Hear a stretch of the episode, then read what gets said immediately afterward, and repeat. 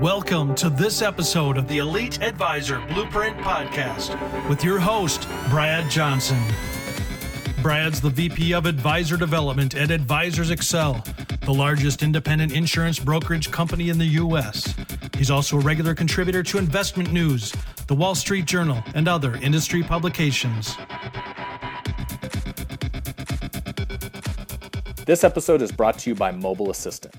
You know, it's crazy to me that nine times out of 10, when I ask a financial advisor if they use Mobile Assistant, they've never even heard of it. So if that's you, I'm about to change your life. After a day full of appointments, who has the time or energy to sit down in front of your computer and type out all your notes to get them into your client database or CRM? I know I don't. Enter Mobile Assistant. I literally tap an app on my phone, speak my meeting notes into a voice recorder, and then tap submit. Within a few hours, my team and I have an email sitting in our inbox with all of the notes and action items to act on from the previous day's meetings. Even better, almost all of the big name CRMs feed them directly into your database. Yes, it's that easy to keep your meeting notes systematized, archived, and most importantly, compliant. Just go to mobileassistant.us forward slash Brad to take advantage of a special 30 day free trial offer for all Elite Advisor Blueprint listeners. As an added bonus, use coupon code BRAD BRAD for a 25% discount. My friend and mobile assistant co founder Corey has guaranteed me you won't find a better deal anywhere. So to get started, check it out mobileassistant.us forward slash Brad. In this episode, I have a conversation with Ron Carson, the founder and CEO of Carson Wealth, a top 10 Barron's Wealth Management firm who oversees today nearly $6 billion of assets. Ron was also recently honored by being an inaugural inductee into the Barron's Hall of Fame. In close to a decade of working in the financial services industry, I've got to say this is one of the most intriguing conversations I've ever had. Ron gives some incredible insights into the steps it took to turn what started as a business out of his dorm room, founded in 1983 at the University of Nebraska, into one of the largest wealth management firms in the country today. In this wide ranging conversation, we cover all kinds of topics. They range from Ron's philosophy on goal setting and his success percentage each year, to Ron's random encounter with a construction worker in Omaha during an especially low point in his career where he questioned actually giving up. Uh, what's interesting, this random encounter actually changed the trajectory of Ron's business. Uh, along the way, this conversation, we throw in ra- a random 80s movie reference and a principle it taught Ron he still uses in business today. We discuss what hiring tools and philosophy Carson Wealth utilizes to create a culture that delivers what Ron calls a four seasons experience while operating with FedEx efficiency. Uh, what tip did a bill, billionaire client actually once give Ron that changed how he leads his team today?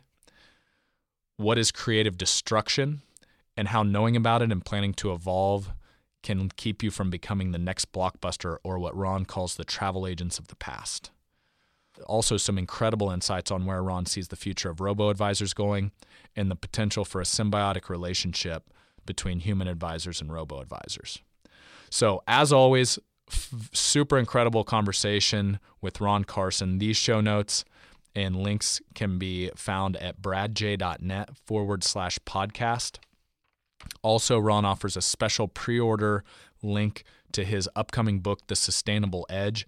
It's going to drop on January 19th. So you've got a pre release link where Ron uh, included a few additional offers for those uh, that order ahead of time. So without further ado, my conversation with Ron Carson with that in mind, we're going to go ahead and we'll keep this super conversational if that's cool with you. I, I love that format, Brad. Perfect. Okay, so I figured um, with it being January 4th and the first business day of the new year, I think goal setting is in everybody's mind right now. And I, I just wanted to get any insight from you. Obviously, you've had tremendous success in this business. Are there any, what you would say, different ways you look at goal setting or something that's unique to you that's helped uh, you get where you are today? It is. I mean, I love the process of setting goals, achieving goals. Probably my favorite time of the year. um, especially this year because I was laid up. I had all kinds of time to pull out and you know look at the goals that I that I hit, the goals that I didn't hit, why I didn't hit them. And you know, I have a saying that you know we need to live our life by design, not by default. You know, we need to have a game plan as to what we really truly want to accomplish in our lives. And I've always lived by the belief that if you if you have or if you have a clear vision of where you want to go, then you should back it up with what we call SMAC certified goals. They need to be specific, measurable, achievable, and compatible goals. And every year, I go 20 years out. Um, right now, I'm 51. So over the last couple of weeks, when I'm 71, you know what, and my wife will be 70, and my kids will be X, and hopefully I'll have grandkids then. I want to give some framework to what my environment may be like then what are the things I want to accomplish in 15 years and 10 years and five years and three years and one year? And the one year goal, of course, are, are where we're at today. And then I back and continue to follow through a process of you know, what do I need to do daily in order to hit those goals. And what I've learned over the years is I tend to, especially early on, I tended to overestimate what I could get done in the short run but when I look at the body of work, dramatically underestimated what I could get done over the long haul. And when I reviewed all of the goals, which I did uh, recently, uh, my worst year of hitting goals was 49%. My best year was 94%. I tell people that if when you set a goal, you believe there's a 50 50 chance of hitting that goal, you're going to hit about 80% of your goals. Last year, I actually hit exactly 80% of my goals, which was purely coincidental. Over my entire life of setting goals, I've hit about 78% of my goals. So that 80% rule tends to fall into place, and I find others do as well. So if your heart of hearts, it's 50 50, you follow a process, you have a way of tracking, keeping it top of mind, uh, you will accomplish far more than you think possible. So that's incredible insight right there because you know you go back to your your grade school report card a 75 to 80 percent you take that home to your parents they're they're probably looking at you a little disappointed but when you lay out these big picture goals i mean obviously a guy that's where you're at today that's incredible and you, you don't even have to accomplish all of them each year so just the fact that you lay out the framework brad that's an interesting observation you made about school i mean i was i was an average student um, and i brought home uh, you know i got b's some A's, and my parents were disappointed. And I understand why now because our society expects average. And so, to the degree that you want to give something above average, you can really control the world. I, I was um, before I went, I went into the army, believe it or not, against my parents' wishes, and I was in the, I was in Fort Knox, Kentucky, and and here I was, and they had a program where you could go in your junior year of high school. And I remember once I got to boot camp, and I'm waiting to meet the sergeant major that really was going to run the boot camp, and we waited for an hour. We practiced standing up and everything, and I was just, we're all terrified. And he walked in the room, and he gave what I believe to be one of the most most motivational talks I've ever heard in my life, uh, which I didn't expect. And he said, you know, you live in a society that doesn't expect much. And if you're willing to give it 10% more than, than average, he said, you can control your own destiny and you can have absolutely anything that you want, was the gist of his one hour talk that he gave to us. And, you know, that was sometimes in the most unlikely spots, you pick up some of the greatest nuggets and to this day, I still think about him and I still think about that and realizing that I think our schools expect average. I think that most people, if you deliver average, they're relieved because most people are are not. And to the degree that you and your organization and you have a general philosophy that you're going to give it your all all the time, um, you will accomplish. Going back to the goal setting. You'll accomplish a lot more, and you'll impress, and you'll help a lot of people a lot more than you think possible. Great advice.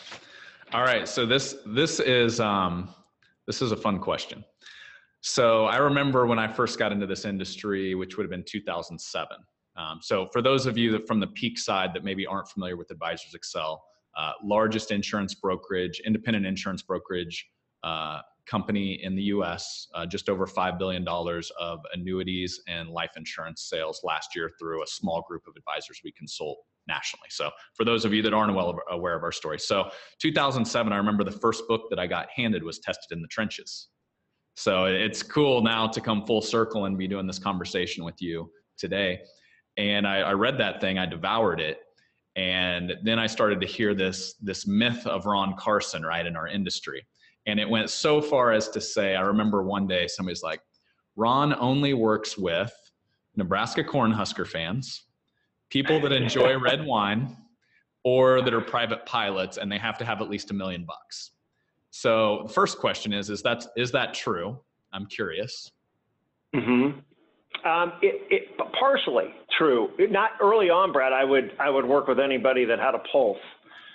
And but as I refined my marketing and who I, you know, I said, you know, I really want to work with people that I have some commonality with. So if you looked at my top 10 clients, they had one or four of those. You know, I call them, you know, truly it was the golf, it was the the wine, aviation, or really big red football.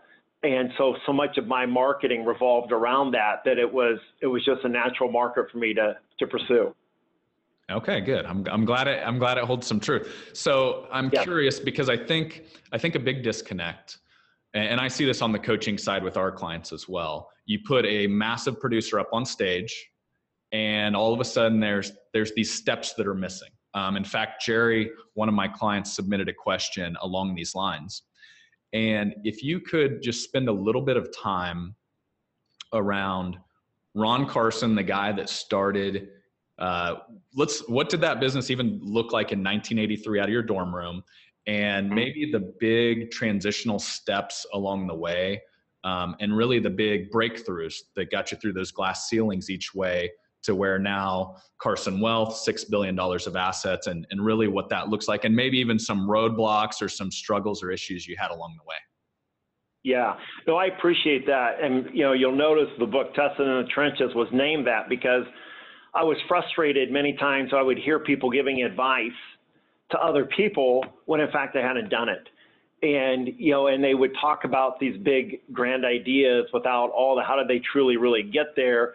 And we need to understand that, you know, my journey, as all of our journeys, really start with the most basic, simple things. And that's, you know, getting up, showing up, and and trying something. And you're right. I mean, it was, you know, so I grew up on a farm. Um, and in the 80s, my dad said, you have to find something else to do. And I was sitting in the library uh, during, during study hall, and uh, Money Magazine said, you know, the top 10 professions for the future. One of them was becoming a CFP. And I thought, well, you know, I'm so tired of being grungy and having grease in my skin because we were always working on our equipment and if you grew up on a farm, you know what I mean. In those days, you couldn't get it get it all off of you. And I thought I want to do something I can wear a suit and tie every day. And and it said become a certified financial planner. So I thought, okay, I'll do that. And I'd, I'd love to tell people that all this thought and research went into it, but it was really that simple. I went down to Nebraska. Uh, originally went down to play football um, uh, for Tom Osborne as a defensive end. Uh, I was hurt my first year, and I was at a medical red shirt and I thought, you know what, I'm going to start my business. And I never went back um, to play football. And but I started just cold calling out of the phone book for at the time in '83 there was a insurance product that Amico Life had come out with, which was Universal Life, and it was you know Universal Life today everybody knows of it, but it was cutting edge way of of insurance.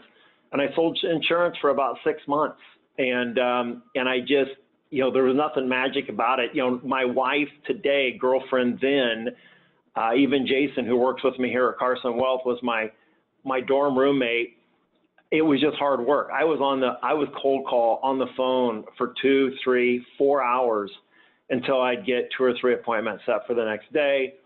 And I would tell people that they, and I'm not proud of this, but I had no money, so you had to just survive in those days. I told people they sent in a card requesting information, which they didn't, but there was so much direct mail going on in those days, no one knew. And they'd always say, well, how long ago did I send it? I sent it about six months ago, so who can remember, right? So I'd show up, most of them wouldn't ask to see the card that I didn't have. And, uh, and so I had some I had some limited amount of of success. To me, in those days, I was having tremendous success because yeah, I grew up in a I'm going to call it a lower middle class to poor family, depending upon how farming was going, whether we were poor or lower middle class. And so, making a few hundred bucks, I felt like I I was uh, I was I was on top of the world. So, and I can relate to that. I I grew up in Kansas on a farm, throwing a few square bales along the way. So, yeah. it doesn't it does instill some uh, hard work uh, qualities into you, and it also instills a, a, want to get off of the farm, right? So, um, so okay, so so you went, and that's that's the start of kind of how this whole Carson uh, Financial Services that whole aspect got started. Where so once you graduated, then did you take it full scale where you went and opened up your own shop, or what did it look like from there? Yeah, so let me give you, you know, so I, it was pure, what I learned from my father, which probably was really good at the time. I think later on learned not to be healthy as my dad was a workaholic. I mean, we worked, we worked all the time. I didn't even get to go out for summer sports because of, of that. And I, love to tell you I loved it, but I really, you know, I, I wanted to play baseball, I want to do some of those things, but he was, uh, and my dad couldn't keep anybody working for him either. He was the kind of guy that there was no such thing as a lunch break. You bought, brought your lunch to work, you ate it while you were working. Um, and, but it did te- teach me work ethic. So when I was doing what I was doing and people go, you're crazy. Why do you want to work that many hours? I'm thinking this is so easy. I actually get paid a little something to do this. I didn't get paid anything to do the other. But I got to a point where I hated this business. I, I, um, um, I think it was 88. Uh, it might have been the end of, uh, it was definitely in, in, uh, uh, it, I, I'm almost certain it was 1988 because it was after the stock market crashed. And I was, had a day where I had not sold anything uh, the entire week. I'd been stood up keep in mind the way I set these appointments. So no one let me in their house that day. And I was, all I had is a bunch of paperwork to go back. And I am sitting waiting to make a left hand turn. And every time I go by this intersection, I think about this. And they are, it's, it's, it's a hot, humid day in August. And this guy's jackhammering cement out of the median and just sweating away. And, and I'm like, I envied that guy for, for a moment because I'm thinking he's getting paid. I'm not he doesn't have a worry in the world. I all I've got's worries, and he gets to go home tonight, have a shower, have a cold beer, and uh, really enjoy a great day of productivity. And I have nothing to show for it. And that's when I say I envied him for a moment, albeit it was a brief moment, because I was like, oh my gosh, that is so much what I came from on the farm. I want something more for myself and my family, which I didn't have. I had a had a wife at the time. And so that's where Love Affair Marketing was born. I, I went back to now I had progressed from working out of my my car to working out of my wife and I had a studio apartment. So I was working out of the studio apartment. It wasn't until 90, 92 that I actually even had um, real office space that uh, someone could come to an office and actually meet with me. And I remember having a handful of clients that I called up just to check in, just to see how they were doing. And their their reaction really surprised me. They said, "You know, Ron, you're just calling. You're really just calling just to say hi." And it's at the end of the conversation I realized the only other time I'd ever reached out to any of my clients is when I had something to sell them. I had a tickle file of every CD. Pretty much everybody had all their money in CDs in those days. When they came due, the bank would always try to get them roll them over a couple days early. I always set an appointment like three or four days ahead of time. Go see them, get them committed to making an investment in an annuity, a mutual fund, insurance, whatever it happened to be at the time. And uh, but as I reached going back to this day of dejection where I hated the the business and I was feeling really down, I love affair marketing was born because people, if you just reach out and you touch them and you show sincere interest and care for how they're doing. And I remember one lady saying, Ron, I'm so touched that you just reached out and I'm like, you know, really, you're doing it for me. I needed a friendly voice on the other end because I had a maximum amount of rejection that I could handle for the week. I didn't say that, but that's what I was thinking. So I went through and called everybody I could just to check in to see how they were doing. And love affair marketing or building this emotional reciprocity, making deposits into their bucket. So when and if you needed something, um, they were more willing to do it. And that you know, th- that revolutionized the way that I approach the business, I approach people, and the number of referrals that I get. And it, it is so simple to do, but I still find advisors that don't make the birthday calls. Um, they don't reach out and touch their clients. They don't have a proactive touch and communication program, um, but they're off spending a lot of money doing a lot of things when in fact they could mine the diamonds uh, in their own backyard. What's interesting about it too is you feel good doing it. You know, you do. It's, it's like I could go to a public seminar, which, you know, we obviously help a lot of our advisors do that as well. It's a great form of marketing, but it's this awesome form of marketing where you actually give back to the people that trusted you and helped you build your firm from the ground up. And I just, it, it's, it's it mystifies me how sometimes people don't take advantage of that. They're the people that love you anyway. So, um, and Brett, I and I just want to add something on that. Love affair marketing, and really the the things that I teach in both TNT and my newest book, Sustainable Edge. This stuff works, and it's so powerful that you really want to make sure that you're in this profession for the right reason, and that you really truly are. You know, if you start off thinking it, I want to put my client's interests ahead of my own, the money shows up.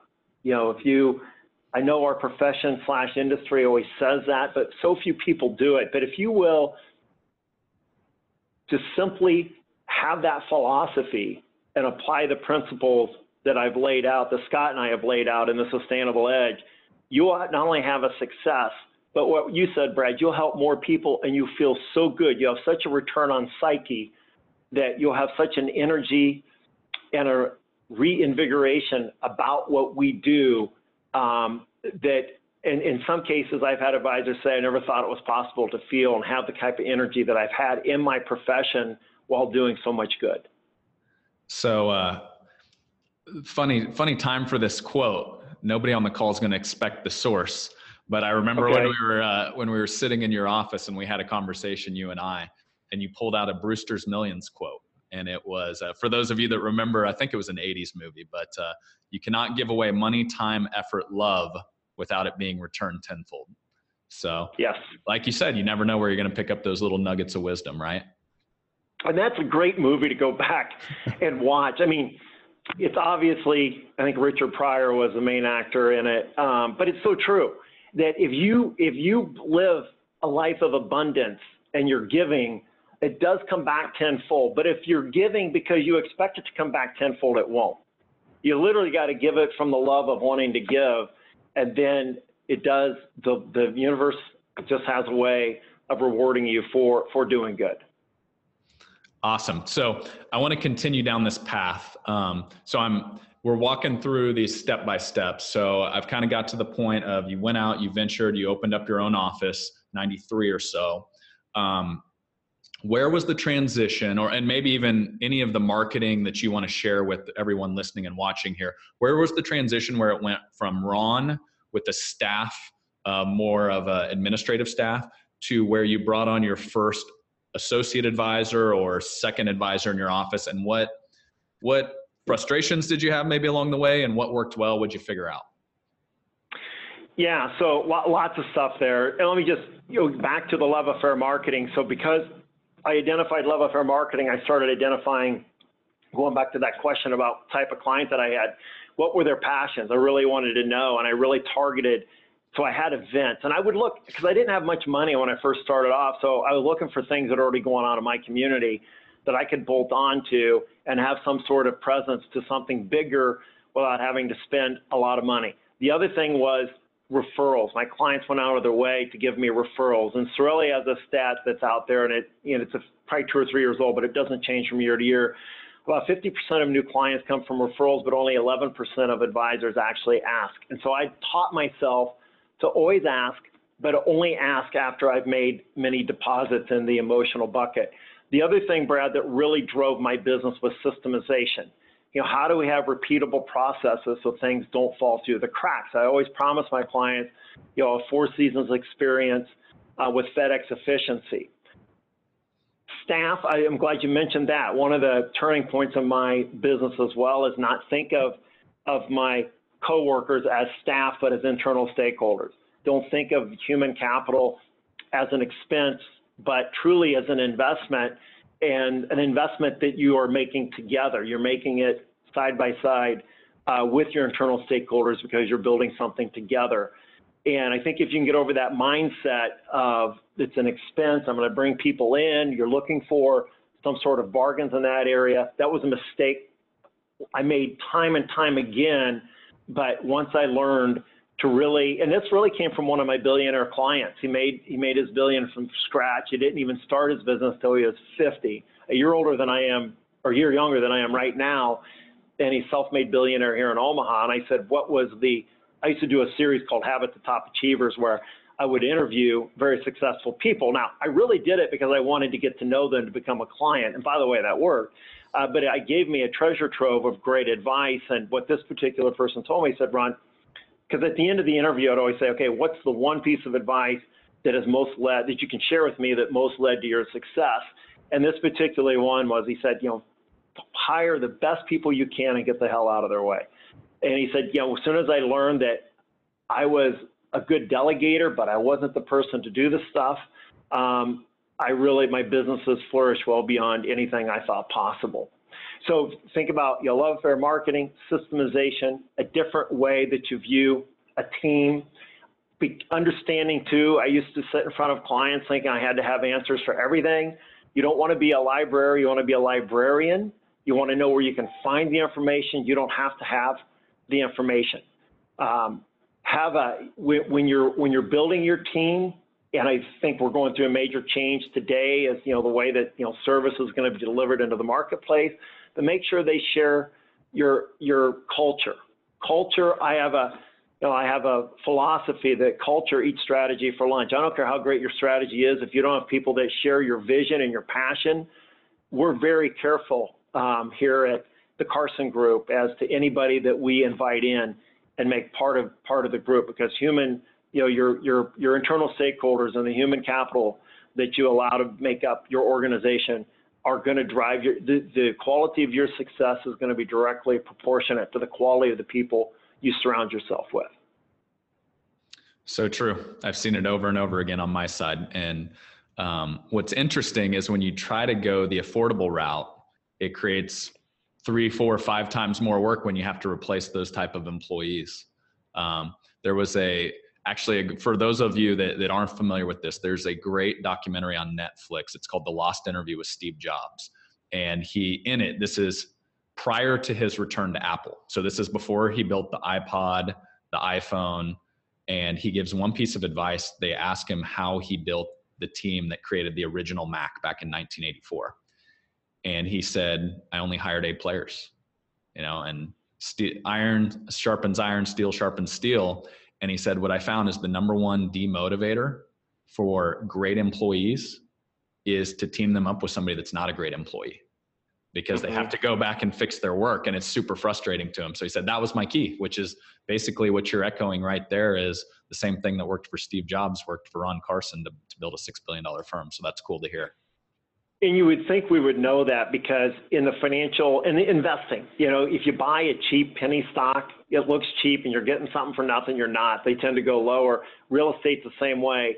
It is especially true with the people you surround yourself with. Cool. So I'm curious, any big mistakes during this time period where uh, 51 year old Ron Carson could look back and talk to 25 year old Ron Carson and say, don't do that, or that was a huge mistake. Why did you do that? Any moments like that along the way as you were building the firm? Yeah, I had so many mistakes. I don't know where to start. I mean, um, one, and early on in my career, I was product product focused. I wasn't solution focused.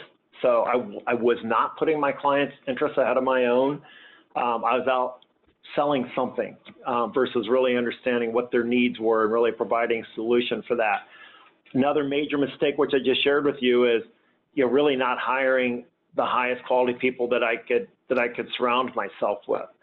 Um, another mistake was having you know thinking that you you had the answer for everything and uh, um, not allowing other people. You know, matter of fact, I probably one of the, the greatest revel personal epiphanies I've had is is that that you know I want to be the dumbest person at my organization, and I think I've succeeded. And uh, you know, surround yourself with with bright people and let them make mistakes. that was probably one of my biggest mistakes personally is someone made a mistake, I was on them about it. My philosophy now is I'd rather for you to ask forgiveness than permission. And I see so many cool things that are innovative, that are creative, things that never would have occurred to me that are getting done and getting implemented. Yeah, I'm seeing them the same time they're getting rolled out. Sometimes I'm like, wow, we did this. And it's the type of culture uh, that we that we have here. The other was, and I'm I'm to this day susceptible to this, so I've got to constantly be aware of, you know, we're, most of us are entrepreneur marketing machines, and because of that, we rarely meet a marketing idea that we don't love. So don't get pulled into a bunch of different directions and down a bunch of rabbit holes. You know, understand what it is you want to build, focus on that. Have you know you want to be aware of your surroundings and opportunities. I get it, but you also don't want to get pulled in a lot of different directions because as a leader, as as you know, I think about the highest and best use and the most value I add to the organization is really vision. It's a culture. It's not letting us, and I'm probably the biggest where I used to be the per person leading us in a thousand directions, more times than not now, I'm the person saying, no, let's focus on fewer things, but let's make sure that we get them done. And, and how does that really, and does that really fit into what we're trying to accomplish? And so um, it's L&G, it's leadership and it's growth and development for my for my internal stakeholders. That's that's where I really enjoy and the highest and best use of my time today. All right. So I'm going to hit on something you mentioned a, a, little bit ago that I love the concept. I think it's hard for a lot of the people on the call, at least I know the conversations I've had. Are there any tips that you have to allowing people to make mistakes? Because I think most successful advisors are type A personalities, hard drivers, and it's hard to let go. So, any tips or breakthroughs that helped you along the way there? Yeah. Um,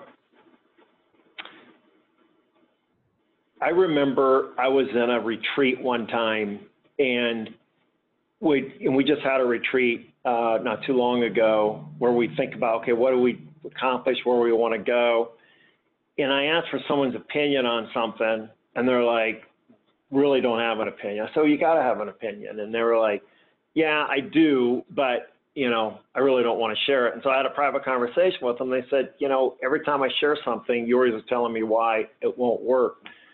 And I was like, man, I really am. I am the roadblock. I'm the one that's stifling um, my my greatest minds here at the organization from from really allowing that creativity to happen. And th- there's a limit, though. I mean, if you have internal stakeholders that continue to make the same mistake over and over again, that's that's a structural problem in the way that they they make decisions. But I tell you what, if I have someone that makes a mistake um, and they can make 20 mistakes in different areas because they're coming from a position that where I'm trying to accomplish.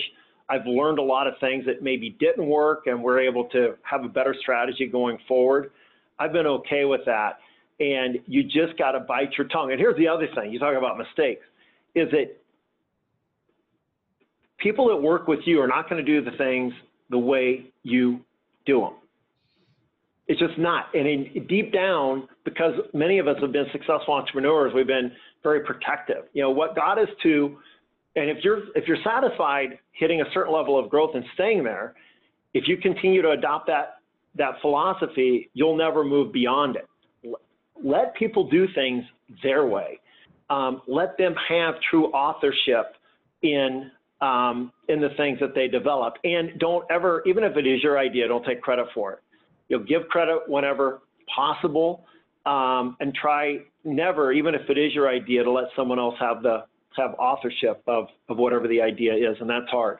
I want to come back to a point too that I a mistake that I made, and that was working all the time. When I talk, I'm going to go back to the sustainable edge because the general premise and an a true aha moment for me was is as I started to surround myself with really high quality people, and we were focusing on fewer things my life got much simpler um, and much more satisfying. Because when I was working all the time, it really wasn't a lot of fun. And my wife would say, you know, Jeannie, it's like, gosh, you're stressed out all the time. You know, why do you do it? I mean, we have plenty of resources, i.e., you know, we can buy anything that we want. So why do you do it? And I said, that's a great question. I think, you know, I love it most of the time, but I really want to do some other things in my life. So as I started to surround myself with good people, fewer, better, focused decisions, I got a balance in my life. As soon as I brought more balance in, my growth rate accelerated. As my growth rate accelerated, it made me excited because looking at what led to that growth was the balance. So balance led to growth. Growth fed the balance, and it's this virtuous, very positive cycle. You'll never get to the positive, sustainable edge cycle of balance, growing, growth, and growth, growing, balance unless you allow people to make mistakes and you surround yourself with the best people you can find. Great advice. Thank you. Um, so, a question from Chris that's on the call here. Uh, so, we talked about hiring superstars as, as advisors. His question is he's heard the advice on the administrative side to hire loyal hard workers that are more people that are good at following a system as opposed to superstars because superstars will kind of venture their own way. Have you found that to be true or do you think that advice is is off base? Well it depends on the position. So we use we have a process. We use top grading to initially vet a lot of people. And if you're not using top grading i strongly recommend it. Uh, i know and I'd have to get an updated number from HR, but as of a couple of months ago, about 50% of the people that start the top grading process don't even finish. And it's by design. I mean, it's a very intense way of applying for a job. So the people that make it through, they're already telling you something about themselves. Then we do a telephone interview, so, and you really so have Ron, to hire. Ron, real quick there because I want to make sure I got that right for all the listeners, and we'll we'll include yeah. include this in the show notes. Pop POP grading or top top uh, Tango Oscar Papa top grading. top grading. Got it. Yes. Okay.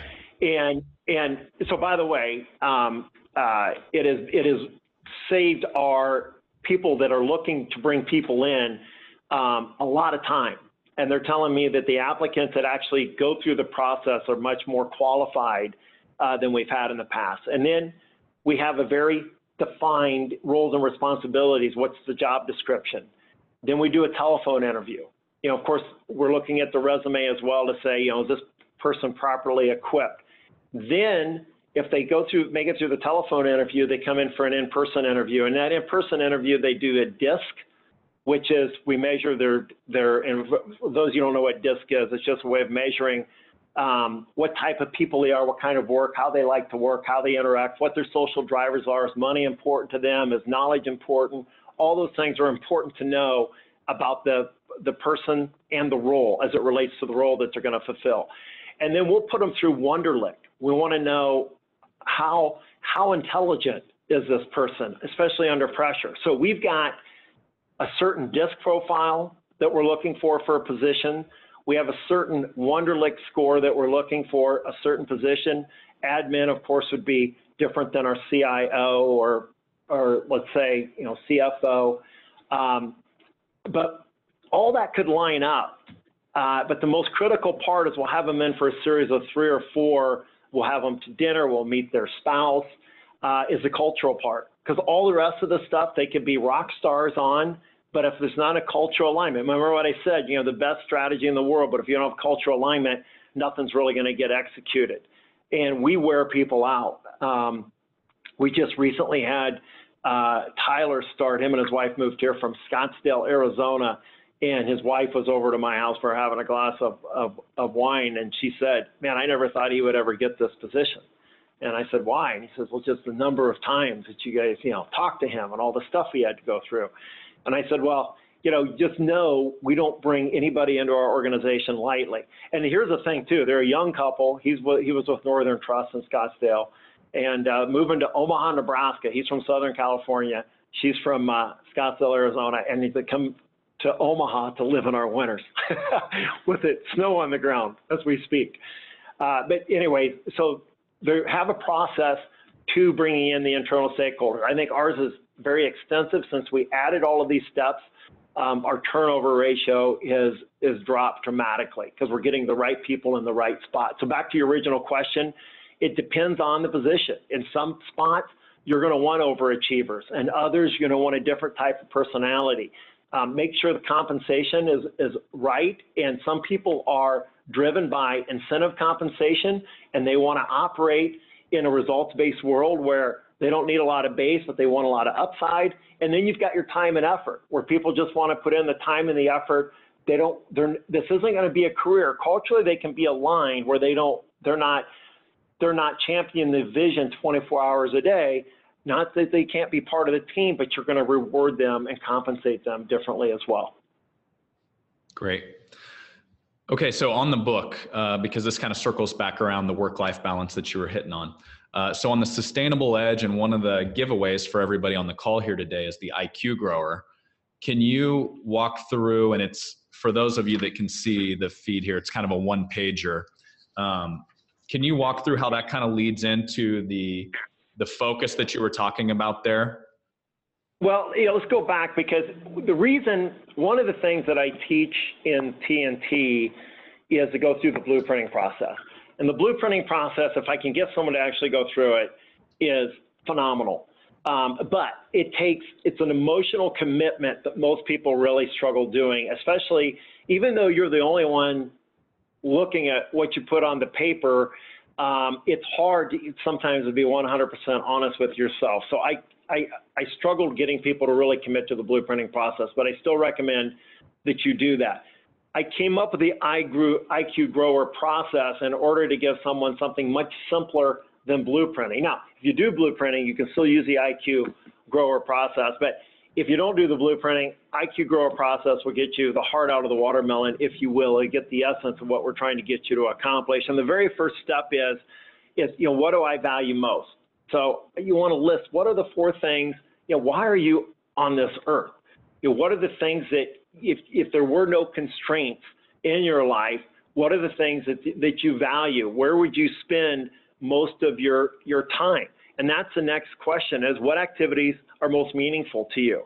And that's also, you have to come back and say, okay, if, if I'm valuing X, but all my activities that are meaningful to me are different than what I value, you have to go back and say, is there a mis mismatch there? Am I really, am I really clear in my thinking? You know, these are the things that I value, but these are the activities that I really enjoy doing. But if you spend the time going through it and get an alignment between uh, what my what I value most, what my meaningful activities are, and how I'm going to actually spend my day.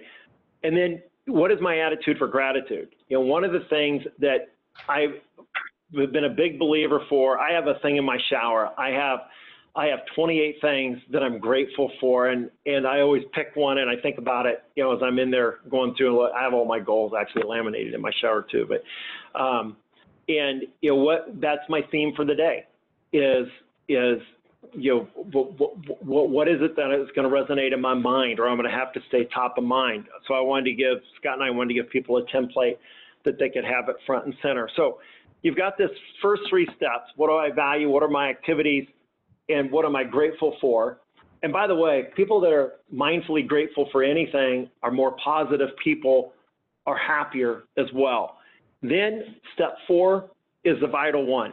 What's the thing that's the theme for the week? You know, what's the one big thing that I've got to get accomplished this for this particular week? And you're going to notice I'm going to ask you, there's another column to say, how good are you at it and how excited are you? And ideally, your vital ones every week, you should be good at accomplishing whatever it is you want to get done. Um, and you should be excited for it. Otherwise, find another way or having someone else be able to accomplish this thing for you. And then I have the six most, which I do every night before I go to bed. What are the six most important things in order of priority that I've got to get done? And then there's a column to the left to say, is this tied to my goals for the year, yes or no? Can you imagine if you have day after day where your six most isn't tied to your goals? Well, that's not the six most. That's just something you should put on a notepad and get to when you can. It's not urgent. It's not important. It's maybe necessary at some point, but most, if not all of your six most should be tied to your goals like the Vital One, I want to know, am I excited and am I good at it? Now, there's some things that are impossible. Uh, for example, I work out pretty much every day. I don't enjoy it and I'm not excited. So they're like two zeros for me. And, uh, and I'm, I guess I'm okay at it. Um, but it's just one of those necessary evils that if I want to have good health, and that's some of my long-term goals that I'm going to have. So I'll rec- I'll give you the fact that maybe they all can't be, you know, you're ecstatic to do, but most everything on my six most of my Vital One, I feel I'm good at, and I'm truly excited, and I'm look forward to doing. That is knowing that that activity of the day is tied to my one-year goal, which is tied to my three, my five, my 10, my 15, and my 20 year when things get chaotic or they get tough or I get distracted, this IQ grower, we call it implement, implementation quotient, getting stuff done that's important to you, gives me the ability to act sometimes when motivation's not present, gives me the ability to focus when I get distracted, gives me the ability to get back on track and knowing that at the end of the day, if I only spent, if I spent all my time on number one or number two, I spent my entire all available resources on the one or two most important thing that day, which are ultimately tied to what I'm trying to accomplish in my life. That reminds me of advice from another guy out of Omaha, uh, Mr. Buffett. He calls it the avoid at all costs list, right? Basically, get all that stuff off my desk. So, um, great advice. Uh, so, since we're getting, we've got about 10 minutes here uh, on the call. There's a laundry list of things that I want to ask. Um, I know we don't have the ability to discuss the whole book in its entirety on today's call. Yeah. If there, if there was one or two key items or ideas or concepts out of the book that you wanted to leave everybody with on the call, what would they be? There's a couple. I mean, one is we, we ask you, we, we open up the book, is the ultimate question. I mean, if you were to die tonight, is the firm that you have today, your way of doing business, a firm that you would want to handle your loved one's wealth? And that's a biggie because if it if your firm's not great without you, you don't have a firm. You've got a you've got a job. And so it's got to be great without you. So the ultimate question is it's an exercise we ask you to go through, and ultimately, um, once you can answer yes to that, you will get more referrals because you'll be entitled. A lot of the reasons I believe advisors don't ask for referrals is they don't feel they have a, a value proposition that's worthy of the referrals. If you solve for the ultimate question, you'll have those. The other is you have to grow at a certain rate. We put in the book 15%. There's some Harvard work around this that that's a minimum growth rate in order to have a viable uh, organization. Um, my organization has grown at over 28% since 1983, so almost double that. So you're saying why 15? If you focus on it and you do everything to say we're minimum going to grow 15% a year, you're probably going to grow 20 or 25% a year. And we talk about you know some of the things that are really important and things you need to be thinking about. I talk about, you know, how do you harness the subconscious mind is one of the chapters in the book. Um, also, delivering value beyond a doubt. I mean, there is massive opportunity in financial services today. We're going through creative destruction. Um, and for those of you that don't know what creative destruction is, it's really an idea that was born by Karl Marx that was really refined the thinking by Joseph Schumpeter, which was an Austrian economist, and we're on our profession is going through this right now. So creative destruction simply means you you destroy one way of delivering value in order for a much better way. And I can give you two examples of that. Um, and this is important to understand because if you think you're going to be able to do things the way you've always done them, I think you're we're all in for a, a big surprise in the future. Uh, the telecom industry in Omaha here, a company called Level 3 Communications wrote the 1996 Telecommunications Act it allowed uh, for competition.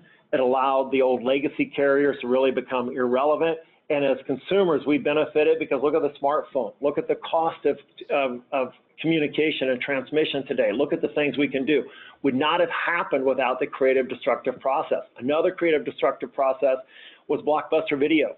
Blockbuster Video in 2006 was um, I think they had 9,000 locations, 60,000 employees. They're at the top, and Netflix was coming on the scene. I remember sitting on an analyst call, and they're like, "No, you know, you get these discs, and they're scratched, and sometimes they get lost." The mistake the market made is they were comparing Netflix as it in the in the in the form that was at that moment was not a threat. They didn't think about Netflix evolving, and four years later, Blockbuster filed bankruptcy. Think about that. I mean, how quickly that whole process actually unveiled. Today, Uber. Uber is going to replace the taxi cab driver and some of the private limousine services that are out there today. So my question for you, when you think about adding value beyond a doubt, are you going to become a travel agent of the past? Think about it, because travel agents were a vital part. They could charge 10%. They were getting, they were adding some value, and all of a sudden the internet and other services replaced it. I mean, make no mistake, I think our opportunities are greater than they've ever been, but you're going to have to think about how can you differentiate yourself? What are the valuable services you can provide? And, and if you do that and you do it at a fair price, then you're going to really rule the market. So the the analogy I would make for our industry is the robo advisor. So can you share yeah. your insights there as far as how do you do you see you incorporating that into your firm? Do you see just the value proposition changing? What what what are your thoughts there? Yeah, it's, I hate the term robo. Um, I think it's it, I'm going to compare robo would have been Netflix when it first came on the scene, right? People are saying, well, that's not going to replace it. You're right. What you see today is is not. I'm privy. I'm actually an investor in some of these. I'm going to call them disruptive technologies that are going to be emerging um, so the answer to your question, Brad, is yeah, we're definitely going to have what we call meaningful human touch with maximum technology, where those things actually converge. So someone can come to, I don't want to call it a website, I call it digital marketing hub, and they can they can they can pick and choose how they want to interact with our firm. They we don't want to have them tied up, and that if they want to they want to work with an advisor this way. They want to work with advisor that way. If there's times that they go, I really don't need an advisor for this point in my life, we want to make it really simple to move from, from one model to the other model. The other thing that, that's not far away is there are data, those big data aggregators, where tonight, you know, every tonight there'll be a million millions and millions and millions, if not trillions of accounts actually aggregated where they know account level detail, how old you are and how you've actually performed.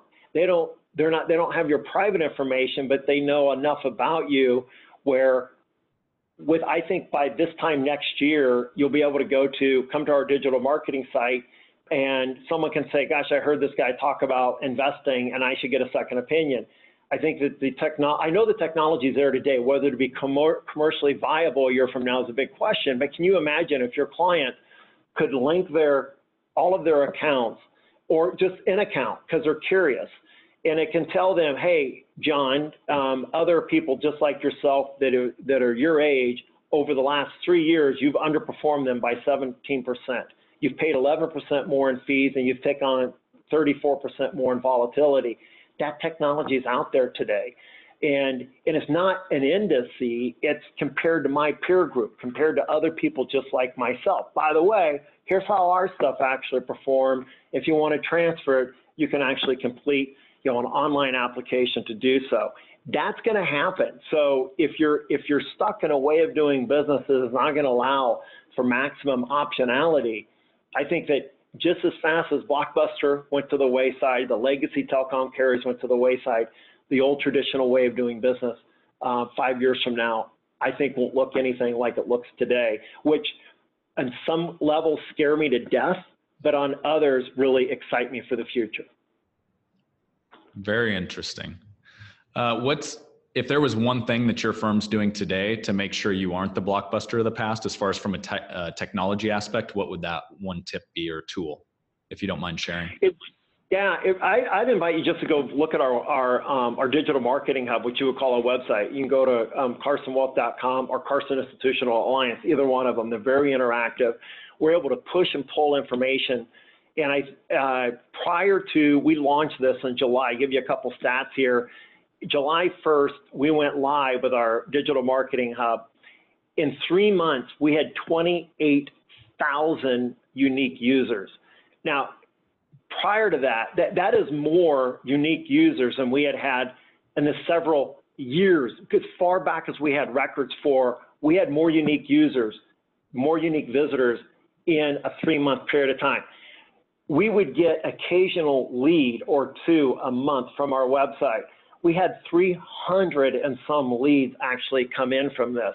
And you can go through our, and you can see, um, uh, you can just see exactly what we're doing um, and how we're able to pull you in, get some information from you, and then have an advisor actually reach out. So that's a very, very first generation of what we're doing today, and then we're also always thinking internally about what's the next, the next, next, and the next, next, next. So we always have, you know, what's immediate that we're implementing, what are things that we plan on implementing next year, and what's our wish list of items that if we had no constraints, you know, how would we want to do business? What would we want to be able to offer to the marketplace? Great. Um, Ron, so on your side, I want to respect your time. I know you're kind of busy guy and, and you've been out of the office, so I'm sure you have extra stuff. um, I'm going to change my, well, I'm going to ask two questions here to wrap up. Um, yeah. I'm, I'm changing my, my last question due to this conversation, but uh, the first one's a selfish one. Uh, if there was a Napa Cabernet that I needed to try out there that I'd never heard of, what would you recommend? Well, um, Altamura. As a matter of fact, uh, Frank and Karen actually own the vineyard. Uh, Altamura, uh, they're 12, they're 13, and they're 14 are going to be among the best ever. Their 2007 was ranked the number six best wine in the world. Uh, it's it's about 80 bucks a bottle, pretty reasonable. If you tell them um, Ron Carson asked you to call, they should give you a 20% discount on that. And I I was in Vegas a few months ago, and they had it on the menu for $375 a bottle. So that tells you what they're selling it for for the places that can actually get it because they sell out every year. Thank you. I'll, I'll, make sure to pick a bottle of that up. Um, all right.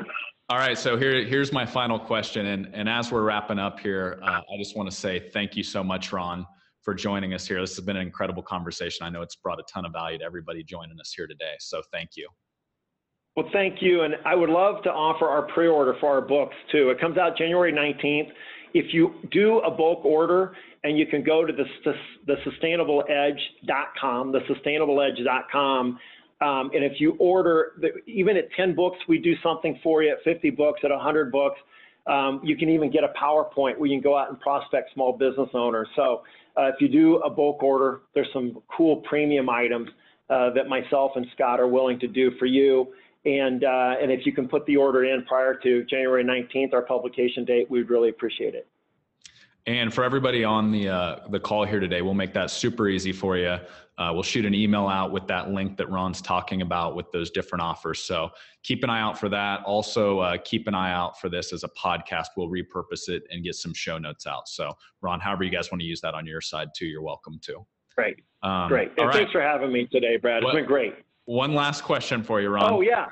Yes. All right. So now I had to change it because of because of the piece of information you shared there. So if you had one piece of advice that you could share with me that led to your success, what would it be?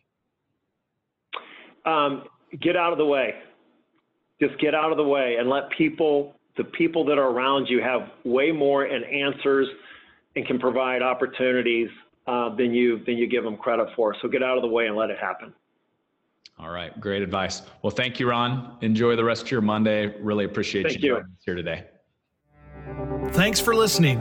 For more about the podcast or about the Elite Advisor Blueprint, be sure to visit bradj.net. The information and opinions contained herein are provided by third parties and have been obtained from sources believed to be reliable, but accuracy and completeness cannot be guaranteed by Advisors Excel. The guest speaker is not affiliated with or sponsored by Advisors Excel for financial professional use only, not to be used with the general public or in a sales situation.